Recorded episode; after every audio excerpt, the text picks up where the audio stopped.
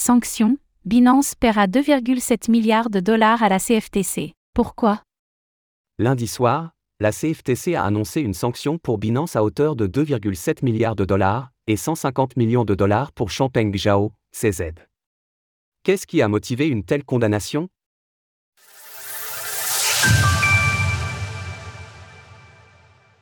La CFTC inflige une lourde peine à Binance.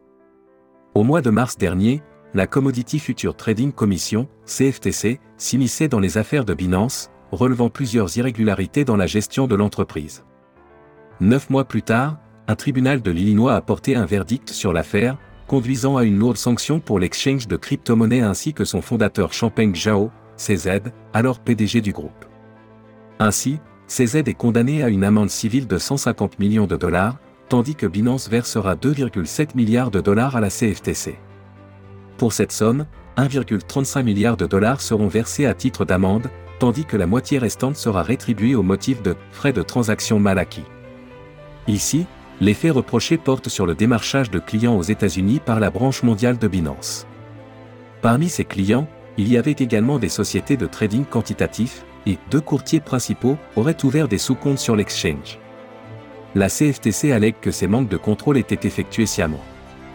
L'ordonnance révèle en outre que Jao et Binance étaient au courant des exigences réglementaires américaines, mais ont choisi de les ignorer et ont sciemment dissimulé la présence de clients américains sur la plateforme. L'ordonnance révèle également que Jao et d'autres membres de la haute direction de Binance ont activement facilité les violations de la loi américaine, notamment en demandant aux clients américains d'échapper au contrôle de conformité. Une restructuration imposée. Désormais, la plateforme devra rendre des comptes sur les processus mis en place pour éviter que cela ne se reproduise. Les comptes et sous-comptes non conformes devront aussi être fermés, tandis que Binance devra revoir sa structure de façon à garantir que les conditions imposées soient respectées.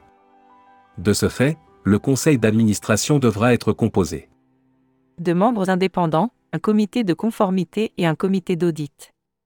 En su, Samuel Lim, l'ex-responsable de la conformité de la société, se voit lui aussi infliger une amende à hauteur de 1,5 million de dollars. S'il est évident que de telles largesses avec la conformité ne doivent pas être encouragées, la conclusion de cette affaire souligne néanmoins la puissance de l'interventionnisme américain.